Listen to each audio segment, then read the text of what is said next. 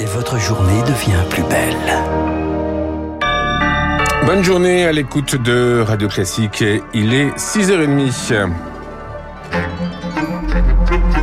6h30, 7h30, la matinale de Radio Classique. Le journal essentiel avec vous, Charles Bonner, commence ce matin avec des livraisons de chars à l'Ukraine. L'Allemagne a fini par donner son feu vert pour ces Léopard 2, dans la foulée les États-Unis aussi, et à chaque fois en pesant leurs mots, Gustin Lefebvre. Oui, ces pays refusaient jusqu'ici pour éviter une aggravation du conflit.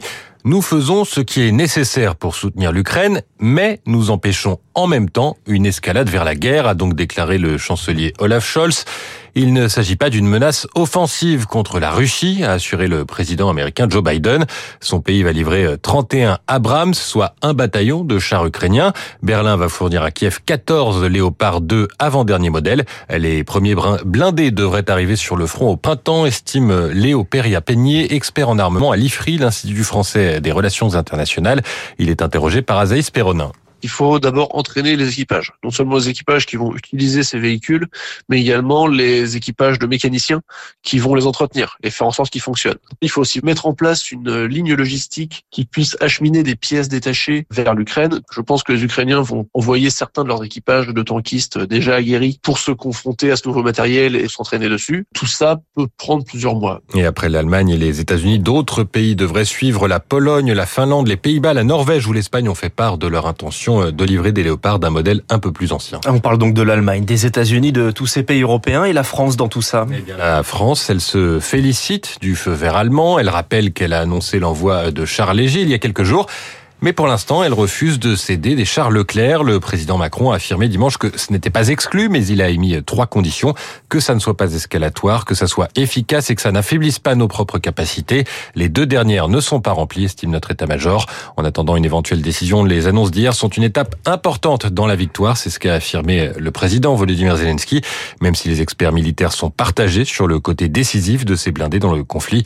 Volodymyr Zelensky qui demande maintenant aux Occidentaux des missiles longue portée et des avions de combat. Les précisions d'Augustin Lefebvre. En Espagne, les habitants d'Algeciras, dans le sud du pays en deuil, un rassemblement attendu aujourd'hui après une attaque à la machette hier dans une église, un sacristain tué, un prêtre blessé. Une enquête pour terrorisme est ouverte. Sur la réforme des retraites, les syndicats jouent l'unité. Tous les leaders étaient réunis hier devant l'Assemblée nationale avec un espoir que la journée de mardi 31 ressent, rassemble plus de plus que les 1 à 2 millions de la semaine dernière des syndicats rejoints par les étudiants. Ils veulent aussi se faire entendre sur les différents campus. On commence donc à s'organiser, comme à la Sorbonne, à Tolbiac, à Paris. C'est le reportage de Charles Ducrot. Les banquettes en bois de l'amphithéâtre sont clairsemées. À peine une centaine d'étudiants réfléchissent à la suite à donner au mouvement.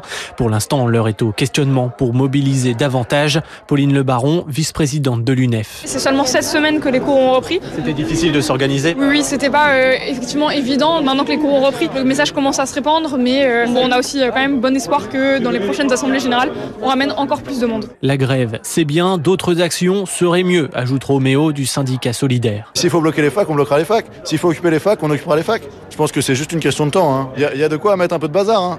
On est prêt, hein? Militant, Phineas regrette une contestation qui peine à se structurer. Les directions syndicales appellent à des journées isolées, d'abord le 19 puis le 31, et au final on se retrouve entre les deux dates euh, un peu à se tourner les pouces. Historiquement, on a toujours vu qu'une union entre le mouvement étudiant et le mouvement ouvrier, c'était le cocktail à chaque fois explosif pour réussir à faire reculer un gouvernement sur une réforme. Il n'y a pas vraiment la massification du mouvement euh, et la jeunesse a du coup euh, son rôle à jouer. La ministre de l'Enseignement, Sylvie Retailleau, doit se rendre à la Sorbonne dans la journée pour un événement dédié à l'entrepreneuriat. Syndicats étudiants et professionnels de l'université ont décidé de l'accueillir dans le bruit. Ils veulent aussi se faire entendre. Les alliés du président, à commencer par un pilier, François Bayrou. Il a beau jurer ne pas être là pour gêner le gouvernement. Le président du Modem reste critique. Je n'ai jamais douté que des difficultés apparaîtraient. Je souhaite qu'on s'en saisisse et qu'on propose de meilleurs équilibres. On va avoir un mois et demi de débat. Profitons-en, que les problèmes soient débusqués, et c'est le cas sur notamment euh, la situation des femmes dans la réforme, qui est une des conséquences des orientations qui ont été choisies. Et aujourd'hui, de premiers mouvements de grève dans les raffineries, les centrales électriques, les docks et les ports, dans les transports parisiens, à la RATP, les syndicats appellent à la grève mardi prochain. À la gare de l'Est, le trafic va reprendre normalement aujourd'hui, après deux jours de blocage. Un incendie sur un poste d'aiguillage en Seine-et-Marne. Les travaux ont bien avancé selon SNCF Réseau. Côté enquête, toujours aucune interpellation n'a été communiquée. Et il y a bien une chose Dupont-Moretti n'oublie jamais de le préciser. Le budget de son ministère, la justice, en constante augmentation, plus 40% depuis 2017. Mais dans le détail, le plus gros poste de dépense, c'est l'administration pénitentiaire. Emmanuel Macron veut construire 15 000 nouvelles places. D'abord, pour y mettre les 13 000 détenus, en trop par rapport aux capacités.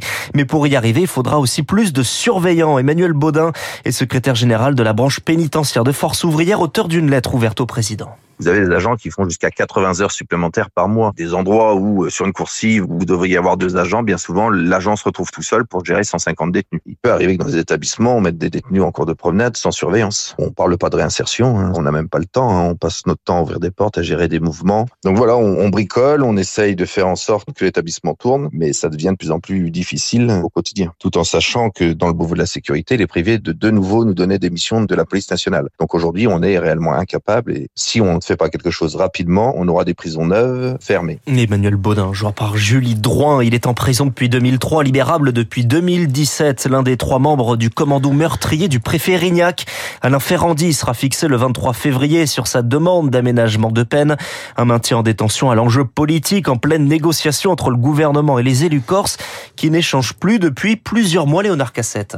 Leur dernière rencontre remonte à la fin de l'été. Trois réunions étaient pourtant prévues ces dernières semaines concernant des aspects institutionnels, fiscaux et culturels. Les négociations, elles, devaient être conclues avant la fin de l'année dernière, mais le blocage est là, conditionné côté Corse à l'approbation par la justice d'une nouvelle demande d'aménagement de peine des derniers membres du commando Erignac, comme l'explique le député corse Michel Castellani. Comment voulez-vous accorder de la crédibilité à l'État quant à l'avenir de la Corse s'ils ne sont pas foutus d'appliquer la loi sur deux personnes? tout simple comme problème. Détenus depuis 1999, Alain Ferrandi et Pierre Alessandri.